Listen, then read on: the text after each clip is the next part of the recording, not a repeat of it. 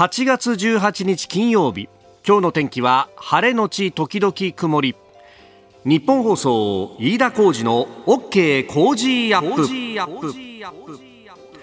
朝6時を過ぎました。おはようございます。日本放送アナウンサーの飯田浩二です。おはようございます。日本放送アナウンサーの新業一華です。日本放送飯田浩二の OK 工事アップ。この後8時まで生放送です。えー、直前の朝ぼら系ね、えー、今週は上柳アナウンサーがあちょっと体調不良だとい。うことで、お休みで。で、えー、日替わりでね、えー、アベンジャーズの皆さんがやってました。き、ねえー、昨日は渡辺デスク。マチョボラケでしたね。で、えー、今日はあ松本秀夫アナウンサーが出てきてヤギボラケをやってあのー、松本さんとは長友父さんという人がねツイッターというか今 X ですがこれに写真付きで載っけてくれてるんですけれども、うん、えー、2009年ナイターオフの伝説のワイドをご存知であろうか伝説？ショーアップナイターバッテリー月曜から金曜夕方5時半から8時50分放送中っていうですねこれビラかな？なんかをわざわざアップしてくださってるんですけど飯田さんが若い。そりゃそうだよ。入社何年目ぐらいの時ですか？で入社5年目か6年目だと思うよ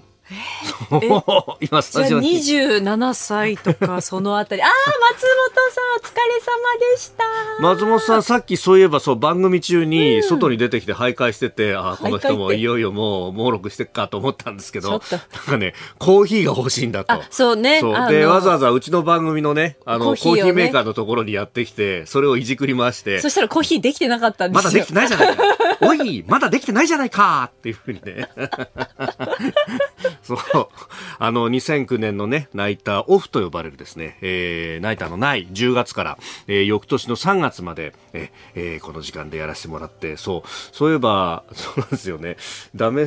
先輩と老け顔後輩っていうふうに、この、チラシにね、書いた。チラシなんかなかなか尖ってるですね。コージーと松のニューコンビは年の差なんと20年って書いてある。そう。あの、トミーとマスってね、えー、昔、キズラジオの天使っていうドラマのありましたけど、それの二人をこう、もじってたのかな？なんかね、えー、えー、やった覚えがありますけど、そうなんですよ。あれ以来、ね、えー、えー、あの時もひどくてね、まあ、あの、ひどくて。ひどくてっていうか、はい、そう、朝番組を、中継コーナーをあなたとハッピーでやってて、で、この夕方5時半から、まあ、だいたい9時ぐらいまで放送があって、はあ、で、しかも、この、秀夫さんにしろ、私にしろ、あの、飲みに行くのが好きなんで、ああ、いいな、ちょっと一杯行くか、なんつって、終わった後にまた飲みに行っちゃったりなんかしてさ。ほとんど寝ないで。っていうかまあ今とあんま変わってないっちゃ変わってない。いやまあ、まあそうなんだよね。言ってみたらね。結局そうですね。そうそうそう。なんだかんだで昨日も一昨日も飲み行っちゃってるっていうのがあるんですけど。ね、まあ若いですよね、飯田さんもだから。いやいやいやなんかね、でも昨日はね、あのー、飲みに、まあ飲みにも行ったんだけど、うん、その前に、じゃああの人に誘われて、初めてあの寄席に寄せてもらったんですよ。あの、鈴本演芸場に行ってきたんですけど、ええ、まあ、あの、落語ってほら、基本構造は こうね、えーちょっとこう抜けたようなね、えー、やつが出てきて、与太郎が出てきて、それにご隠居が諭すみたいなところのこう面白みとか、あれを見ててさ、ああ、なるほどなと。こう、江戸時代とかああいう時は、こう、与太郎みたいなのも普通にこうね、頑張って生きてるっていうね、えー、そこがこう、面白みでもあるわけじゃないですか。あ、なるほどと。ラジオのパーソナリティっていうのは、ある意味現代の与太郎でいいんじゃなかろうかと。そうなんですいうようなね、ことをこう思って、ええ、そうしたら俺がね、ちょこっとこうオープニングで今日も間がありましたけれども、え、天気を調べないとか、うん、もうそのぐらいは大した問題じゃないじゃないかと。だからそれで正当化するのは違うのでは？ちょっと。やっぱ、こうね、何でもかんでも完璧を求めて、こう、ギスギスした世の中にあってだ。こういう、こう、なんというかね、えー、あのー、ハンドルでいうところの遊びみたいなものがやっぱこう、必要なんだな、と。いうことですよ。自分が天気を調べないとかこうの飲んでぐだぐだしてるのをこう そこでねいややっぱ松本先輩とかを見ていてもですね、はい、やっぱりそういうことだなというふうに、どういうこと？何がそういうことなのか。きっと今誘ってくれた先輩が頭を抱えて るそういうことを学ぶためにあいつを誘ったわけじゃねえんだと。間違った方向に勉強しちゃって。いや、本当本当確かにね。でも、そう、昨日の、あの、須本は、ねえー、春風亭一之輔師匠も途中で登場したりなんかして、はい、やっぱあこういう脱力っぷりもいいもんだねというね、えーえーまあ、適度に。そう適当にっていうことが、そうそうそうそう、えー、適度に適度に、はい、今日も8時まで適度に。適度に。適当にやっていきたいと思っております。あなたの声を届けますリスナーズオピニオン。この傾向時アップはリスナーのあなた、コメンテーター、私、田新行アナウンサー、番組スタッフみんなで作り上げるニュース番組です。えー、ぜひメールや、そしてツイッター改め X で番組にご参加いただければと思います。えー、えー、飯田さん若いっていうね、あの、チラシについて、目線を上に上げるんじゃないっていう書き込みがいっぱいあるんですけど、そういうことだ。何も変わってないですよね。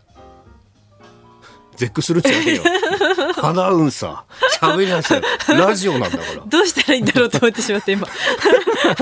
ものすごい今間が空いたよね。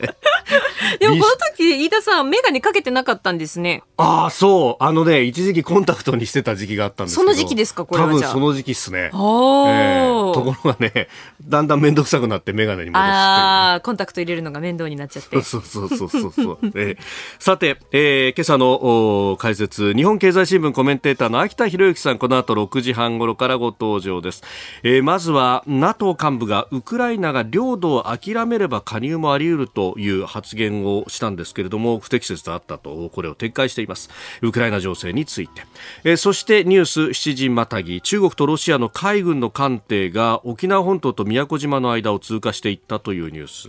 えー、で、えー、さらに7時10分過ぎ、おはようニュースネットワークは、日米韓でホットライン専用回線を開設へといよいよ日米韓の首脳会談が行われます、えー、それからあ原発の処理水放出差し止め訴訟韓国国内で行われておりますが、えー、韓国の地裁が市民団体の訴えを却下したというニュースも入ってきておりました。そしてニュースキーワード安倍派常任幹事会新設さらにはスクープアップインドについて日本を抜くのかと、えー、モディ首相が今後5年での飛躍的な経済発展を宣言というニュースも取り上げてまいります。そして7時50分ぎのゾーンは今週は夏の交通安全について、えー、特集しております、えー、最終日今朝は近年拡大している EDR イベントデータレコーダー。こういったどういうものなのかご紹介いたします。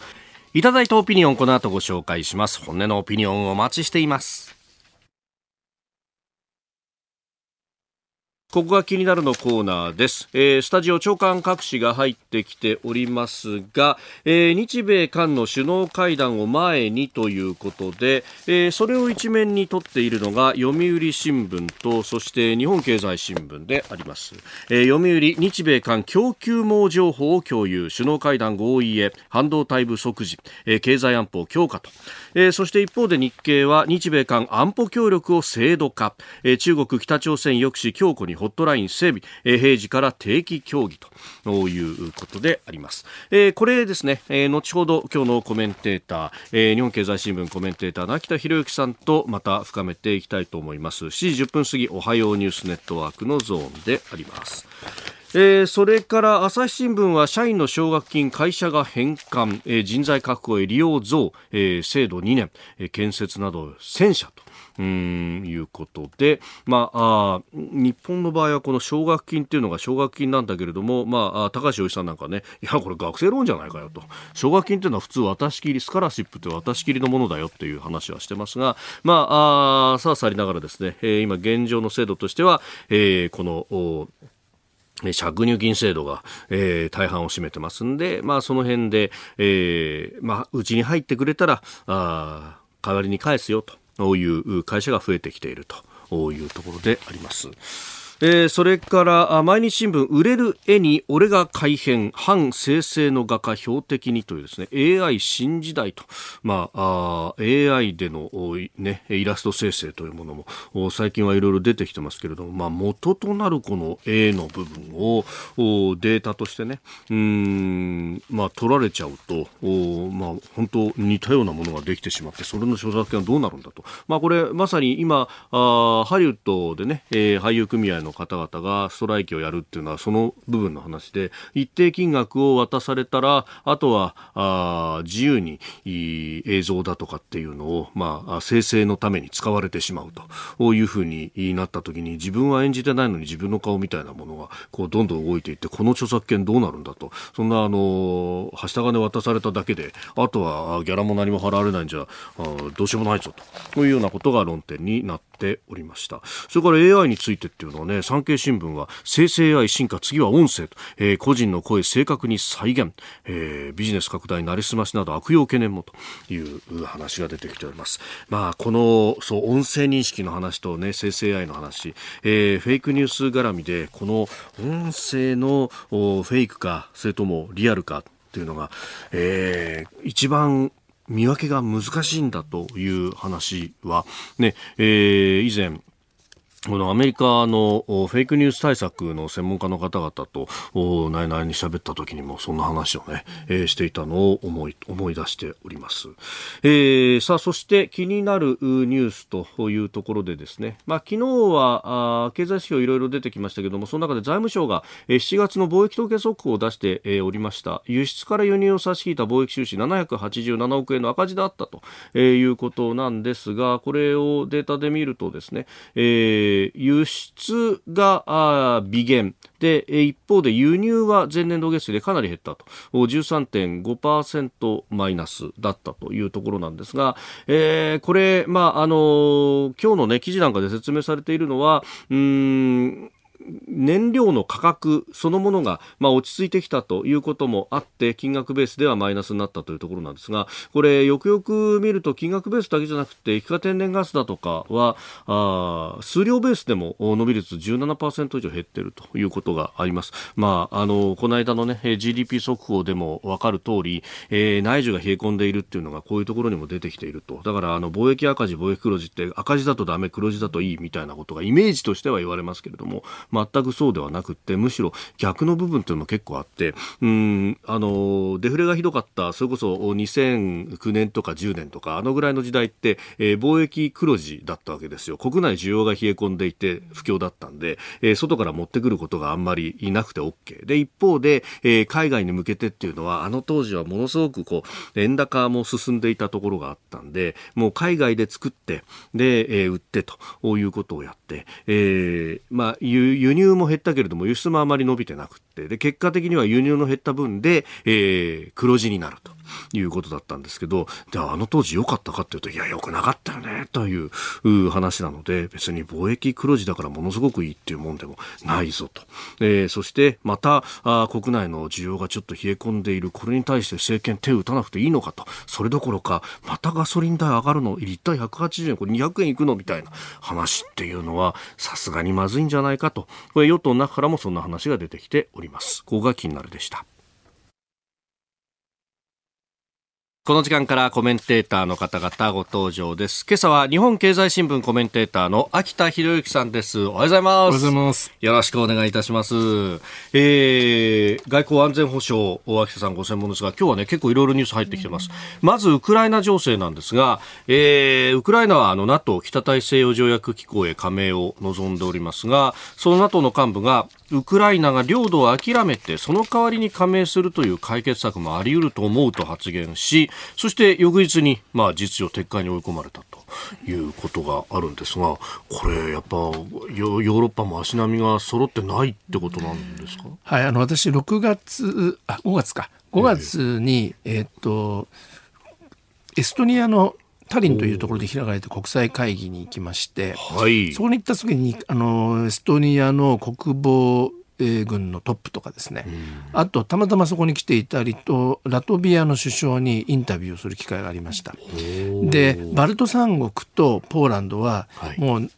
帝政ロシアの時代からロシアに何度もこう侵略されて併合された歴史がありますんで、はい、ヨーロッパの中でも一番ここが最強硬派厳しいと、はい、それに対してそのバッファーゾーンを経てロシアと向き合っているドイツとか、はい、フランスはもちろんロシアに厳しいんですが、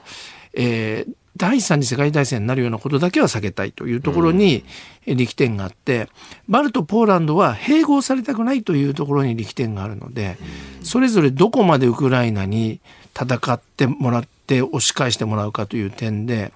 温度差があると思うんですよね。でそうした中で今回の発言した人は、はい、あのまあ、いわゆるずっとえー、NATO の事務総長の補佐役を長年やっていた人でいわば官僚ですよね。はい、シュティアン・イエンセン氏と、はい、ノルウェーの人。うん、なのでこんなに問題発言を口が滑ってするとは思えないんですよね。ああ、えー、こんなあからさまな言い方をするとなると。えーえ。ーうん、なので、まあ、深読みすれば、はい、こうウクライナの反転攻勢がなかなかうまくいかなくて、11月からはアメリカの大統領選が本格化してトランプさんなんかは、はい、ウクライナ支援は欧州に全部やらせるべきだというような、えー、立場なので、はい、えそうした中でこうウクライナにもある程度のところでこの停戦をの交渉に入ってほしいという。そういう声も出てくると思うんですよね。うそういう地ならしも含めて、はい、えー、発言した上で撤回したっていう面もあるかもしれないです。ああ、そうすると、はい、こう、ウクライナに対しても全部が全部100%だけじゃないかもしれないんだよと。はい。はい、ちょっとそれも考えといてねみたいなそうですね、メッセージですか、えー、もちろん撤回する前提で、はい、あのそういう趣旨じゃなかったと言って撤回する前提でそういうことを言ってそういう発言がいろいろ出てくれば、うんうん、ウクライナも、まあ、反転攻勢をもっと早く進めなきゃいけないというまあ、無言のプレッシャーにもなりますし、あの、それがうまくいかなかった時は、えー、もう、今は、当初はもうクリミクリミア以外全部、えー、取ってから停戦という雰囲気だったと思いますが、はい、そこまでいかなくてもどこかで落としどころを探ってねっていうそういう、えー、肩たたき的な、えー、シグナルというのもあるんじゃないでしょうかね。ああのフランスの元大統領のサルコジ氏が、なんか気候だかなんかで、ねえー、今のマクロン政権のやり方途中まではそのプーチンと対話もしてってよかったんだけれども、うん、というようなことをメッセージ出してきましたよね。はい、あのちょっとこう気をつけなきゃいけないと思うのは、はい、えー、っとあれですかね、こう、今年に入ってそのエストニアの前は2月かな、これはミュンヘンの安全保障会議とかにも、はい、えー、あの出る機会がありまして、欧州の雰囲気っていうのは、簡単にこう、切っては、えー、のえー、まとめて言えるものではないなと思う複雑なところがあると思うんですよね。ただ気をつけなきゃいけないと思うのは、はい、ボトムラインは、え。えーフランスもドイツも含めてロシアを絶対に敗北させなきゃいけないというところはもう本当に最低限みんな一致してると思うんですね。はい、なるほどただまあその上でどこまで第この1ラウンドでウクライナが戦うのかということについては差があると。なるほど、はい英語が気になるクラスでした。秋田さんには今日も8時までお付き合いいただきます。よろしくお願いします。お願いします。えー、ではこの時間取り上げるニュースはこちらです。中国とロシアの海軍の艦艇が沖縄本島と宮古島の間を通過。防衛省統合幕僚監部は中国、ロシア両国の海軍の艦艇合わせて11隻が昨日沖縄本島と宮古島の間を北上し太平洋から東シナ海に向けて航行したと発表しました。中国とロシアの艦艇が同時に沖縄本島と宮古島の間を通過するのを確認したのは今回が初めてです。なお領海への侵入はありませんでした。この中ロの連携なんですがこれなんか合同パトロールだみたいなこと言ってるようですね。そうですね。あの 実態は日本海で共同演習をして、はい、そのまま解散せずに、はい、えー、こうぐるりと、えー、日本を取り囲むように航行して見せつけてるっていうパターンだと思うんですね。ただまあこう去年の2月24日にロシアがウクライナの侵略をしたその日にですね、はい、えー、日本の政府の安全保障の担当者とたまたま電話で話した時の言葉なんですが、これからは、えー、ロシアが尖閣諸島や台湾海峡で何か起きた時に、はい、これまでは中国がどう出るかっていうことだけ考えていればよかった。ところがこれからはロシアが中国とどう一緒に動くかも、えー、考えなきゃいけない時代になるだろうって言ってたんですね。でまさに今、えー、今回の中国とロシアのえー、共同演習や共同パトロールは、はい、えー、何かがあって例えば日米韓首脳会談があるから牽制しているとかではなくてもう年間スケジュールに組んで、はい、これからもずっとやっていくんだと思うんですよね。もう彼らもまさに定例化して。はい。ということなので、えー、単発の動きではないよねというふうに思います。まあ、去年のね、えー、9月も共同で、確か、あの、津軽海峡を、通っていったってありましたよね。はい、はい、で、これについて、うん、あの、政府の、はい、えー、中でどう分析しているかと言いますと、えー、えー、例えば日本とアメリカのように、一緒に有事にこうまさに情報まで完全に出し合ってさらにはこう、まあ、分業して、えー、一緒にこう戦うというそういうもう完全にこうハイブリッドっていうか一緒になって戦うというのが一番すごい緊密な協力とすればもう片方はそれぞれが独立した軍で、はい、一緒に、まあ、それぞれ自分の犬を連れて散歩している人が同じコースを歩くみたいなですね。そういうようなレベルのものまで、はい、ピンからキリまであると思うんですよ。でこの中国とロシアが今やってることはそのまさに一番緩い。緩い実はでかい国なので我々は脅威を受けますけど、はい、その本当には信頼しきっていないので、完全に情報を共有したりあの手の内を出し合って完全な共同作戦を、えー、一緒にこう一体化してやるような、うんはい、そういう動きはではないと。とするとこうやっぱり一緒に散歩パトロールみたいなのをやってですね、うん、えー、脅してるんだと思いますね。あの見せつけてる。うん俺もいるんだぞと。いるんだぞと。ただその本当に、え日本とアメリカのように信頼して同盟として全て手の内を出し合って戦う軍隊になろうというものとは違うと思います。はい、将来的にはどうですか？あの中国とロシアは将来的に、えー、まあ、このまま緊密さは増していくと思うんですが、どこかで天井にぶつかると思いますね。それはやはり、その中国もロシアも、お互いを脅威だと思ってるからですよね。国境も長く接してますし、あの、えー、ロシアから見ると、はい、もう人口で10倍。で GDP でももう5倍以上ですかね。その中国がどんどん大きくなって、はい、この北極,、え極東からアジアの海まで全部支配することを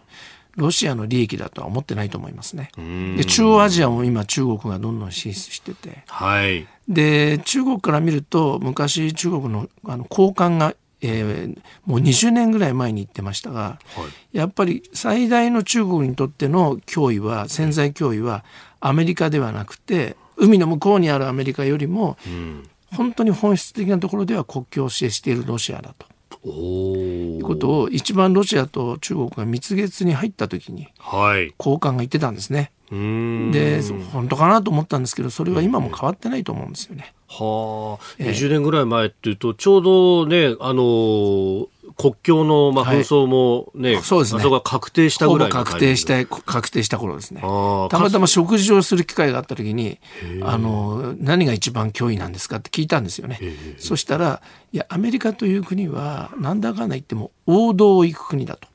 王道。だ今王道を正面からある意味では挑戦してるわけですね中国に。王道を行くと。でもロシアという国は国境を接してて、はいがらりと変わるのでその脅威という潜在的な脅威ということなんですががらりと変わるのである意味ではあの英語で言うとアンサータニティ。非常にこう不確定不確実なこの、え脅威感というものはやはりロシアだと。変わってないと思うんですよね。地形が変わらない以上は。まさにこのプルゴジンみたいな人が出てきて、はい、あのちゃぶ台返しが起きかねないようなそうするとプーチン政権に思いっきりコミットしてる、えー、習近平政権としては、はい、やはり来年どうなってるかとかですね。そういうことは気になると思うんですよね。ということを考えますと、今回の共同演習パトロールは、ええ、あの完全に彼らが同盟に行くというものではなくて、え協力は深まっていくんですがどこかで天井がにぶつかるのかなっていうことも踏まえながら等身大で、はい。えーまあ、過剰反応もせず、ええ、かといって油断もしないで付き合付き合って警戒していくのがいいんじゃないかと。なるほど。いや、ちょうどこのタイミングだというところで、まあ、後ほど指示をまたいだところで取り上げますが、台湾の来清徳副総統が、ちょうどこうパラグアイからアメリカを訪れているタイミング、ここで C 行動を見せたのかと思ったんですけど、はい、そういうようなこう偶発的なものではない？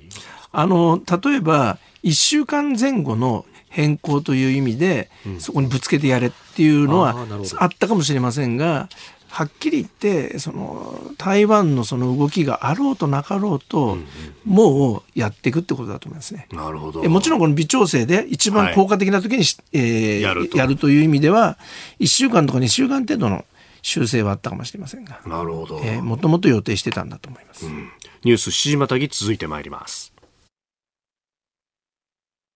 さあ、先ほども少し話に出ました、台湾の副総統の、まあ、アメリカ入りというところで、まあ、あ中ロのこの今回の航行に関しては、それと何か連動したという、それにあからさまにぶつけたというよりは、もともと準備をしてたと。これやっぱ、ああいう軍事演習っていうのは、相当準備まで時間かかるもんですか？やはりあの、普段別のところに貼り付けている人たちをひっぺがして、えー、演習させるわけですから、それはその分その空白も生まれてそれを埋めなきゃいけませんから他の部隊がですね、はい、なので1年ぐらい前からその綿密に計画をしているケースが多いと思いますね。年間計画で。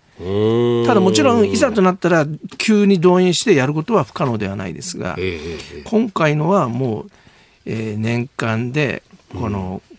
まあ、年間というかあらかじめも計画していたでしょうしこれからもすでに計画済みのものが実行されていくんだと思いますね。さあそしてこの台湾の情勢についてなんですが、まあ、来年の1月にはもう総統選が行われると。でその総統選の、まあ、与党の候補として、えー、来清徳氏が副総統今あポジションにいてで、まあ、アメリカを経由してパラグアイに行きましたけれども、ここで誰に会うんだっていうのが結構注目されてましたけど、今回おとなしかったですね。あ、アメリカでですね。えー、はい。やはり、その、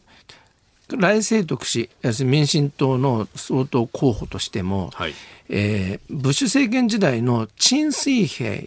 はい、えー、民進党総統の時には、の失敗は繰り返さないということを肝に銘じていることが明らかになってきたと思います。当時のあの陳水平総統、はい、ブッシュ政権当時ですね、えー、私はその時ワシントンにいたんですけど、やはりこう独立志向が強くて、このこのままだと台湾のが原因で米中戦争になってしまうというぐらい緊迫した時期がありまして、その結果そのブッシュ政権と当時の、えー、胡錦涛政権がもう秘密裏に話し合って、えー、お互いに戦争を防ぐために台湾を、えー、抑えなきゃいけないというような合意暗黙の了解までできてしまった。そういうようなことは自殺行為なので今度の民進党、えー、民進党の来清徳、はい。えー、総統候補も、うんうん、独立をあからさまに、えー、目指すんじゃなくて今の蔡英文政権と似たような、はい。えー、安全運転に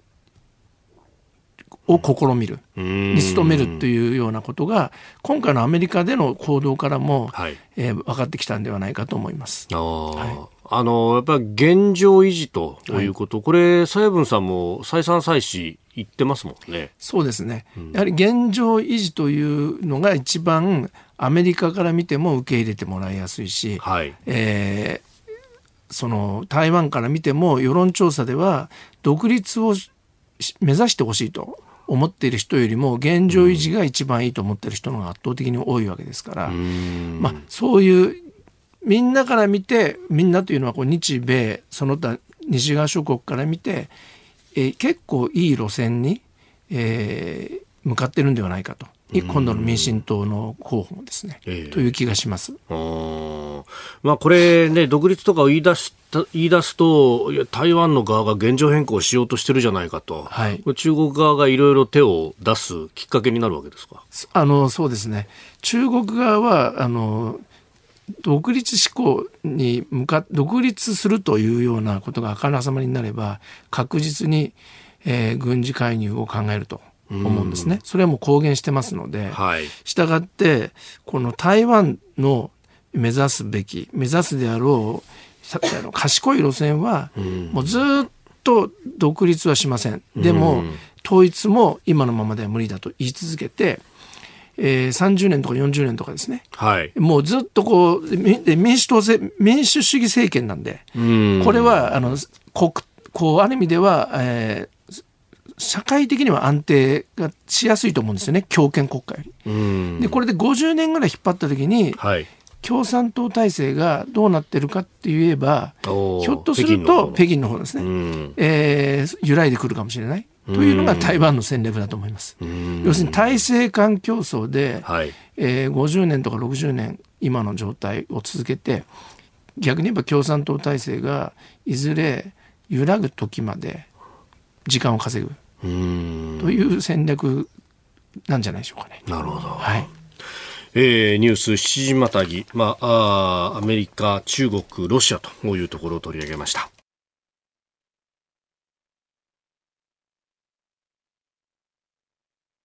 こここでポッドキャスト YouTube でお聞きのあなたにお知らせです。ラジオ局ニッポン放送飯田浩司の OK Cozy up 週末増刊号を毎週土曜日の午後に配信しています。1週間のニュースの振り返りニュースの予定やコメンテーターのラインナップを紹介しています。後半は Cozy up コメンテーターがゲストと対談するコーナー。今月はジャーナリストの峯村健司さんと評論家の江崎道朗さんに登場いただき安全保障やインテリジェンスについて掘り下げてお送りします。週末もぜひチェックしてください。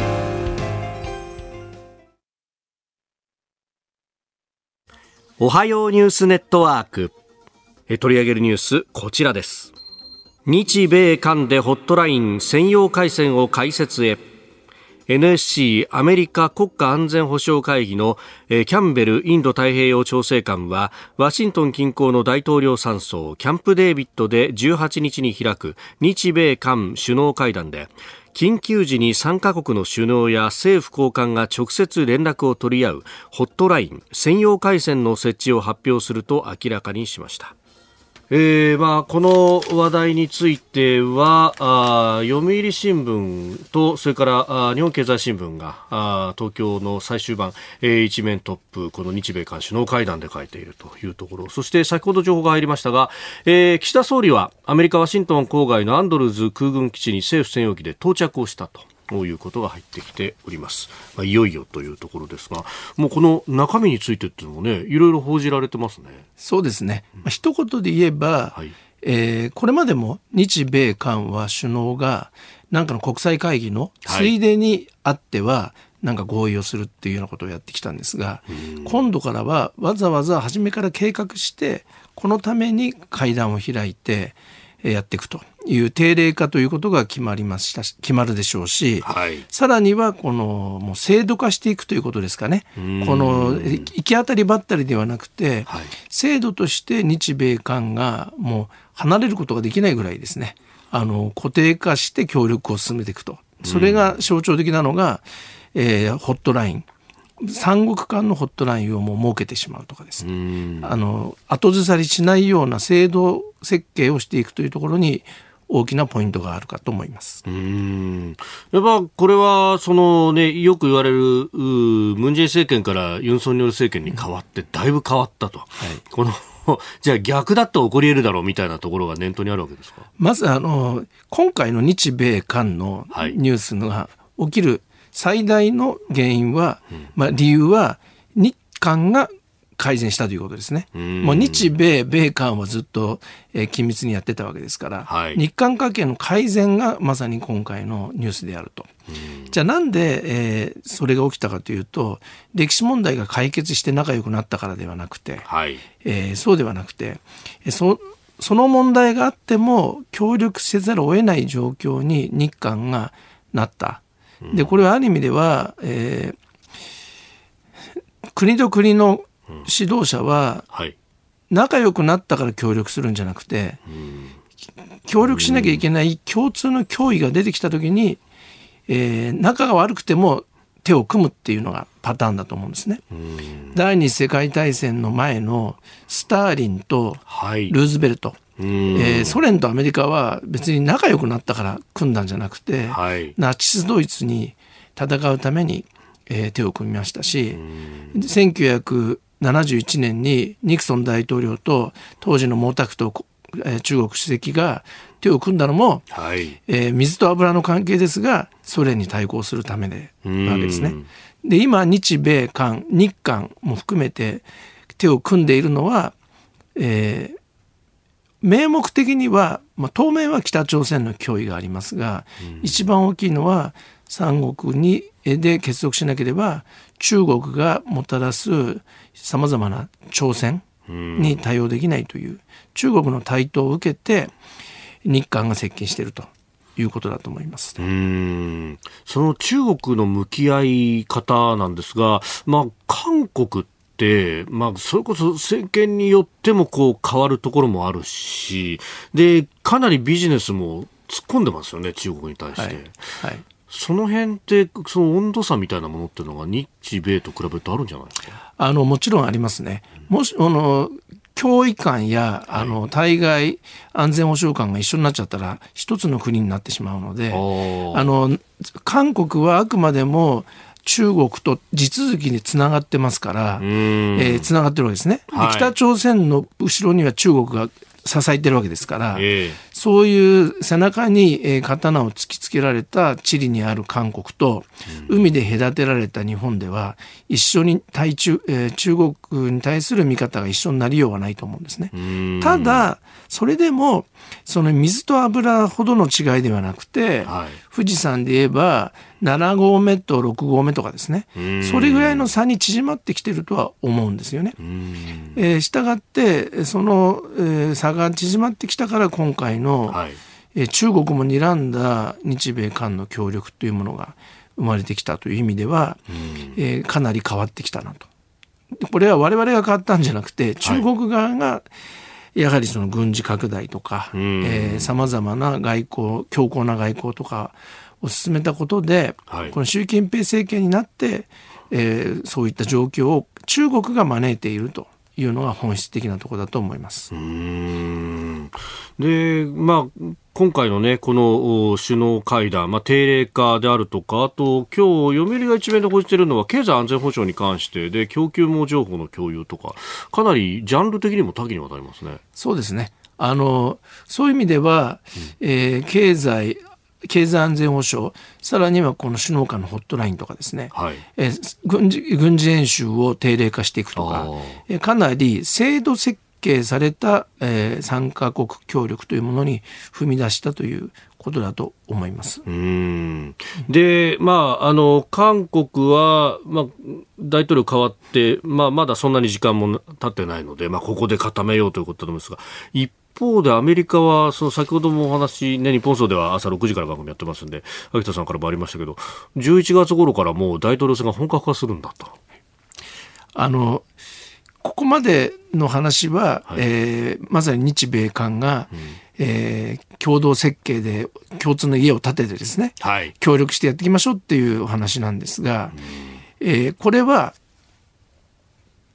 これで完全に終わる話ではなくて、はい、あの最大の敵は最大の脅威は、選挙だと思いますね。選挙、えー、まずは来年韓国で総選挙がありまして、はい、で今すでに国会は韓国の野党が、えー、確か過半数を持ってますよね。はい、共に民主党。えー、共に民主党。で、その韓国の、えー、要するに、ある意味で、韓国の半分の有権者は、野党を支持しているとすれば、えー、その野党はこの日韓協力について、非常に革新的な人たちなので、えー、日本との協力に対して批判的なわけですね。でその半分をこう抑え込んで、えー、今のユン政権がこの路線を取っている。でさらには来年の11月にはひょっとするとトランプ大統領が前大統領がまた当選するかもしれない。はいそうしますと、えー、彼の考えはバイデン政権とは全然違った同盟感なわけですね。したがって、この選挙を乗り切れるかどうかというのが、今回3カ国で設計して、はい、共同設計して建てた共通の家が、この選挙という津波に、津波が来ることはもう分かってるので、選挙という津波に耐えられるかどうかというのが、今後、えー、3年間ぐらい見た上では大きな焦点だと思います。まあ、逆に言えば、それに耐えられるようにしなきゃいけないというところから逆算して、はい、こういう制度設計をしているんだと思います。ああ、このジャンル的に多岐にわたるっていうのも、はいはい、もうちょっと崩れても全部が崩れるようなことはないように、リセットできないぐらいに、はい、もう立てちゃえっていうかですね。そういう意味が濃いんではないかと思いますね。まあ、これに関してもね、まあ、当然ながら中国は、いや、俺たち相手にしてやってるよなと、こう、いろいろメッセージも出してきてるし、選挙ってことになると、こう、いろんな工作とかそういうのも考えられるわけですか？あの中国から見ると、はい、えー、やはりこう韓国までが、えー、日日米がこうもう尖閣問題もありますし、はい、日米が組むのはまあ、しょうがないって言いますかね。不愉快だけれども、まあ、想定していると思うんですよね。米軍基地が日本にもありますし、はい、ただ韓国はあくまでも米韓同盟は北朝鮮対応というふうに中国はと止めたい。そこで止めたいのが、えー、この米韓同盟が対中同盟に、えー、拡大していくのは全然違った話になってくるので避けたいわけですが、それが今回の、えー、日米韓の結束で、はい、えー、その動きが始まる。でそうなりますと、えー、中国はさまざ、まなこの、まあ、早い話が圧力を、はい、韓国により強めていくというふうに思います。おはい、あのサードミサイルの配備の時も、はい、韓国の、まあ、企業に対しても、その中国内での韓国企業の、ね、活動とかも制限したりとか、いろいろやりましたよね。あのまさに鶏と卵の話なんですが、韓国はいまだに中国から事実上の制裁をその頃からまだ受けてるわけですね。経済制裁を、はい、あのその時に発動したいろんなこの経済制裁が事実上続いてるものもたくさんあってで韓国の専門家に聞くとだから韓国の対対中世論が悪くなってる。その結果中国ってやっぱりあの危ないよねと思って韓国世論がそうなる中で韓国が日米に傾斜していくというものが生まれてて。で中国がそれをこうまた圧力をかけると、うんうん、そこにその循環が強まると。逆回転しちゃうと、はい、いうこともあると思います。うん。続いて教えてニュースキーワードです。安倍派が常任幹事会を新設自民党最大派閥の安倍派清和政策研究会は昨日党本部で総会を開き新たな意思決定機関として常任幹事会を設け会長代理を務める塩谷隆元文部科学大臣が取りまとめ役となる新体制を決めました。派閥トップの会長は引き続き空席とし当面は集団指導体制にするということです。100人の大所帯であります。えー、ここのトップ、安倍さんが、まあ、暗殺され亡くなった、その後をどうするっていうのは、いまだに決まらないと。はい。まあ、今起きていることを企業に例えれば、はい、創業経営者、うん、創業したオーナー経営者が君臨してきたオーナー会社、はい、大企業が、オーナーが急に亡くなっちゃって、でその下にはみんなどんぐりの背比べの重役がしかいなかった、はい、えー、えー、後継者が決まってなかった。そうなった時にどうするんだという状況に近いですよね。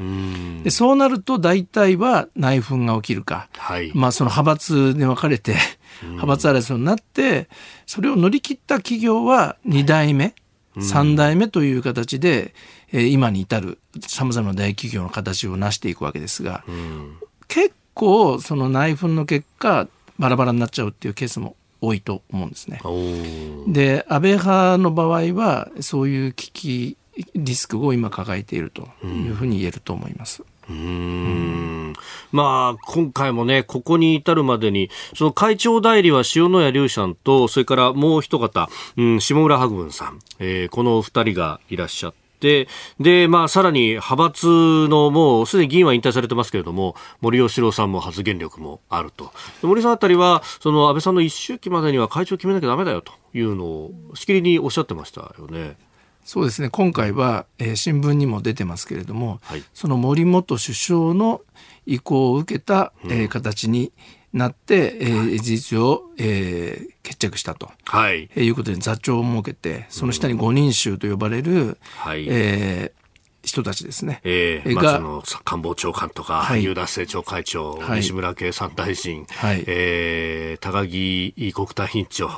それから参院の世耕弘重幹事長と。うん、えー、したがって、えー、明らかに、えー、そうなりますと下村博文、うん、えー、会長代理は外されてしまうので、えー、やはり周囲にも不満を漏らしているという報道もありますから、はい、ちょっとそこが、えー、気になる火種だと思います。うん。この体制で落ち着くかというところででもやっぱり不満の残る人もはい。あの私、えかつて政治部の記者として現場を取材していた時期がありまして、その時にはあの橋本政権と小渕政権と森政権小泉政権の時代だったんですね。で私があの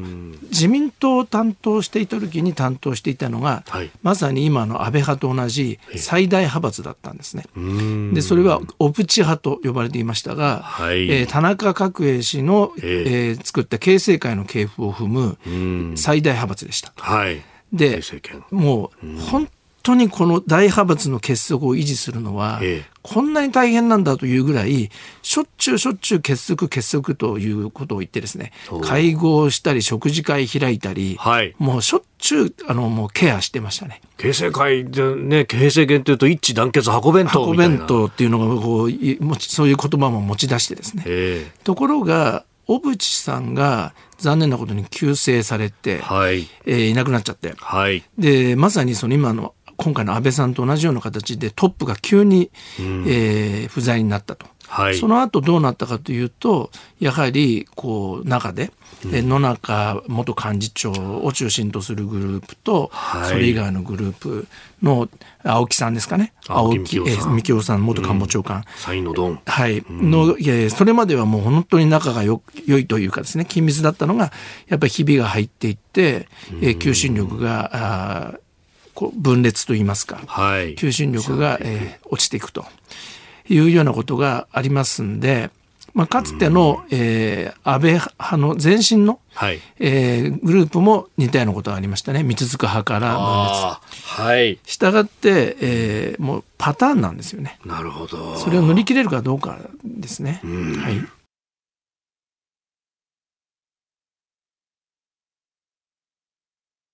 さて一つ速報が入ってきました。ニューヨークからの共同通信ですが経営再建中の中国不動産大手中国恒大集団は17日アメリカの裁判所に外国企業の破産手続きを調整する連邦破産法15条の適用を申請したとのことです、えー、複数のアメリカメディアが伝えているというところなんですがまああのー、カントリーガーデンというね、えー、最大手もこれかなり危ういんじゃないかということがここのところ言われてましたが、まあ、それよりも前から経営危機が囁かれていたエバーググランデ、えー、この中国恒大が、えー、連邦破産法の適用申請ということになってきました。よく言われるように、はい、バブル後？90年代の日本、うん。はい、日本病に近いようなえー、形に、えー、近づいているという見方がありますが、はい、それをなんか印象づけるような、えー、出来事ですよね。これ相当この不動産バブルの崩壊っていうのは深刻なんですか、あのまず、えー、資産を持っている、人たちが資産が目減りしますし、はい、かといってその十分もう住宅価格は高くなっていて、まあ、それが下がるので、うん、えー、下がるとはいえこの今20%の若者は失業しているという統計もありますね。はい、もう統計発表しなくなっちゃうそうですけれども、えー、そうらしいですね、20%の若者の失業っていうのはすごい数で、うん、そうすると、うん、その、えー、この不動産バブルの崩壊と20%の失業を合わせたときに、はい、えー、非常にこの若者の間で、うん、えー、より痛みが増していくということともしくはその、えー、結婚して家を持っている、えー、若者と中高年ぐらいの間の人たちの資産の目減りということもありますから、うん、結構大変だと思うんですよね。おいや確かに不動産バブル崩壊と、まあ、ある意味のこう就職氷河期的な世代ができてしまうっていうのは、はい、まあ90年代の日本と同じような感じはあります、ね、で日本との圧倒的な違いは、はい、日本は民主主義国家ですから、えー、そういうことになれば選挙で負けて政権が交代すると。いうことになるわけですね。はい、ところが共産党体制は選挙がありませんので、ええー、どうなるのかなと。うんでいうことを心配になりますよね。そうした不満の受け皿みたいなものが存在しない。はい、かつて共産党の幹部が、はい、あの言っていた取材の時に言っていたんですけれども、えー、えー、日本は羨ましいと。えー、なぜならば失敗しても選挙で負けてゲアすればいいだけだから。ところが我々はゲアできない。そうすると本当にこの落ちて落ちることができない平行棒平均台あ平なんですかね。一本のこの平均平均台。の上をずっと歩いているような緊張と恐怖。平均台なのかものすごく高い塀の上を そうですね。歩いててどっちに転んでもゲアできないわけなのでそういう緊張の中でやってるんですよって言ってましたね。でそれはまさに今よりその現実味が増しているのかなっていうか本当に大変だと思いますね。うん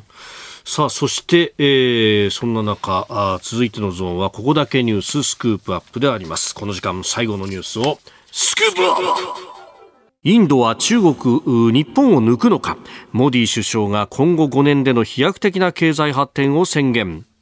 インドのモディ首相は15日独立76周年記念日の演説で今後5年でインドの経済力は世界3位以内に入ると保証すると述べ目標として掲げる2047年独立100周年までの先進国入りに自信を示しました。世界銀行によりますとインドの GDP 国内総生産は現在世界第5位3位は日本であります。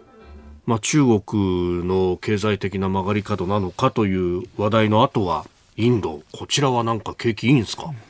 あの7月下旬に、はい、えー、ニューデリーに、えー、会議がありまして、はい、それに参加するために出張したついでに、ええ、インドのいろんな当局者とか、はい、専門家に取材をする機会がありました。で強く感じたのは、はい、インドは、えー、ももはやもはやですね、え。えーグローバルサウスっていう言葉がありますよね。あの新興国と途上国、まあ、要するに西側諸国以外のほとんどの国々、はい、これのリーダーは自分だと。いうふうにまず強い意識を持っている。えー、従いましてこれを束ねる、えー、名手であって、はい、それは中国ではなくて自分たちだと。いうことを、えー、皆強く、えー、感じている。印象あの強いそういう自信を持っているというのが第一印象でした。街中にあの、はい、モディ首相と G20 のロゴをあしらった看板が立ってましてそれは9月に、えー、はい、彼らが主催する G20 サミットを宣伝してるんですね。でそこでまさに G7 も来ますし中国さらにロシアプーチン大統領は来ない可能性が高いと思いますが、えー、そういった国々も集めて、えー、彼らモディ首相は西側もグローバルサウスも集めて、えー、食料やエネルギー問題を話し合う、そして解決策を示すことで、まあ、まさにグローバルサウスのリーダーであると同時に、はい、世界の中心であるという姿をアピールすると。いうシナリオを描いていると思います。これ日本からインドを見ると、まあ、世界最大の民主主義国家だと、はい、価値観を同じくしてるんじゃないかと。でクアッドというね、つながりもあって、まあ、こっちの方に来てくれるんじゃないかなと思うんですけど、インド自身はどう思ってるんですか？インドは本当に、あの、まさにゼロっていう数字を発明したのはインドなわけですが、えー、このゼロの特徴は、すべての数字は1億だろうと、1兆だろうとかけると全部ゼロになっちゃうっていうことで、はい、まあ、ある意味でせ数字の中心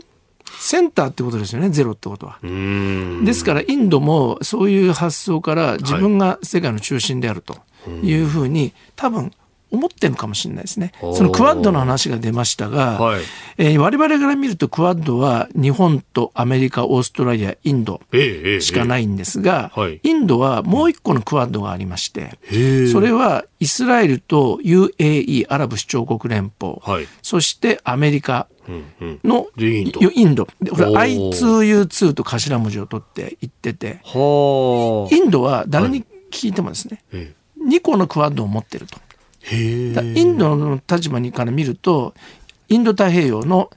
クワッドと、はい、さらにはこのえ中東さらに大西洋を越えてアメリカまでを包含する第2クワッドがあって。インドを中心としてみると東のクワッドと西のクワッドがあるわけですか？そうですね。で人によってはその西のクワッドの方がより重要だと言っているインドの、えー、幹部もいます。へまあ、広いですからね地理的に。ああなるほど、えー、大西洋まで含めて。はい射程が広い。射程が広いんで。で、しかも中東、産油国も入ってると。入ってますから。で、イスラエルというハイテク国家も入ってる。わけですね。で両方同じぐらい持ってるっていうのがインドの視点だと思います。はあ、そうやってなんですかバランスを取るみたいなことを重視するんですか？はい、インドはもう過去イギリスの植民地になってしムガール帝国が崩壊してイギリスの植民地になりまして、したがって大国と組むっていうことはリスクが高いということを身に染みて、えー、分かってるのであくまでも自分が強くなって、誰にも頼らないで国を守れると。えさらにはありとあらゆるオプションを持っているということが大事だというのがもう DNA として染みついている。国家だとも強く感じます。なるほど、はい、どっちか一方にベットするみたいなことはありえないありえないと思いますね。だから今でもロシアとも友好関係を保ちながら、はい、日本、アメリカ、オーストラリアとも仲良くして、さらに中東を包含したあの第2クワッドも持ってるっていう。ことですね。G7 にああやって、まあ、アウトリーチとして来てくれたから、はい、こっち側だみたいなのはあまりにないですさらにあの、はい、中中国と国境紛争をしていますけれども、はい、その中国が加盟するブリックスと上海協力機構にもインドは正式メンバーとして一緒に入ってますから、そうか、えー、もう中国とも連携の枠組みに入ってるんですよ。複雑。もう本当に複雑。なるほど。えー、スクープアップインドについてお話をいただきました。さあ、今週この時間は交通安全について特集でお届けしています。最終日の今朝のテーマは、最近急拡大している EDR、イベントデータレコーダーについてご紹介します。EDR、イベントデータレコーダー。知ってますか？知らないです。知らないです。これはですね、エアバッグなどが作動するような事故が起きた時に、うん、自動車のアクセルとブレーキがどう操作されたかを詳細に記録するという装置なんですよね。これはですね、去年の7月以降、新型車には搭載が義務化されています。で、普段はこの装置作動しないんですが、事故が起きた時に数秒間にこう遡って記録をするものなんですよね。で、記録するデータの内容なんですけれども、あの、ドライブレコーダーとは違ってって動画や音声ではないんです、うん、え衝突の直前から衝突した間の車両のデータを数値として記録しています。アクセルやブレーキをどのように踏んだのか、うん、事故の時の運転者の状況がわかるということなんですよね、うん、なのでまあ飛行機でいうところのそのフライトデータレコーダーみたいなものですよね。ああなるほど。エンジンの出力数であるとか、はい、アクセルの踏み具合であるとかその時の時速であるとか、うんうん、そういうこう数値データが記録録されるんだ。そうなんです。でこの EDR が注目されるきっかけになったのが2019年に東京池袋で母子2人が亡くなった暴走事故ですね、はい、えー、当初加害者がブレーキが効かなくなったと無罪を主張していましたが、うん、検察側が提出した EDR の解析結果でアクセルペダルを踏み続けていたことが判明しました、えー、事故原因はブレーキの故障ではなくて運転手がブレーキとアクセルを踏み間違えたことが EDR によって証明されたということなんですね。なるほど。EDR 国内の普及率現在5割ほどと言われているんですけれども、うん、これから例えばその自動運転の実用化が進んでいきますと、その事故原因、事故があった時に、その原因がシステムの誤作動なのか、うん、運転手のミスなのかを見極める際にも大事な役割を果たすことが期待されますね。なるほどね。まあ、こういうこうデータ解析とか、自動運転の時代になると、ますます重要になってくるますね。そうですね。まあ、もう自動車は、うん、あの、もはやハイテクの塊っていうことになっていくってことなんですかね。うん以上、夏の交通安全特集最終日の今朝は EDR、イベントデータレコーダーについて取り上げました。あなたと一緒に作る朝のニュース番組、飯田浩二の OK コージーアップ。日本放送の放送エリア外でお聞きのあなた、そして海外でお聞きのあなた、今朝もポッドキャスト YouTube でご愛聴いただきましてありがとうございました。飯田浩二の OK コージーアップ。東京有楽町日本放送で月曜日から金曜日朝6時から8時まで生放送でお送りしています番組ホームページでは登場いただくコメンテーターのラインナップや放送内容の原稿化された記事など情報盛りだくさんですまた公式ツイッターでは平日は毎日最新情報を配信中。ぜひチェックしてみてください。そしてもう一つ飯田浩二アナウンサーが「夕刊富士」で毎週火曜日に連載中。飯田浩二の「そこまで言うか」こちらもぜひご覧になってください。忙しい朝そして移動中ニュースを少し深く知りたい時。ぜひ AM、FM、ラジコはもちろん日本放送のポッドキャスト YouTube でお楽しみください。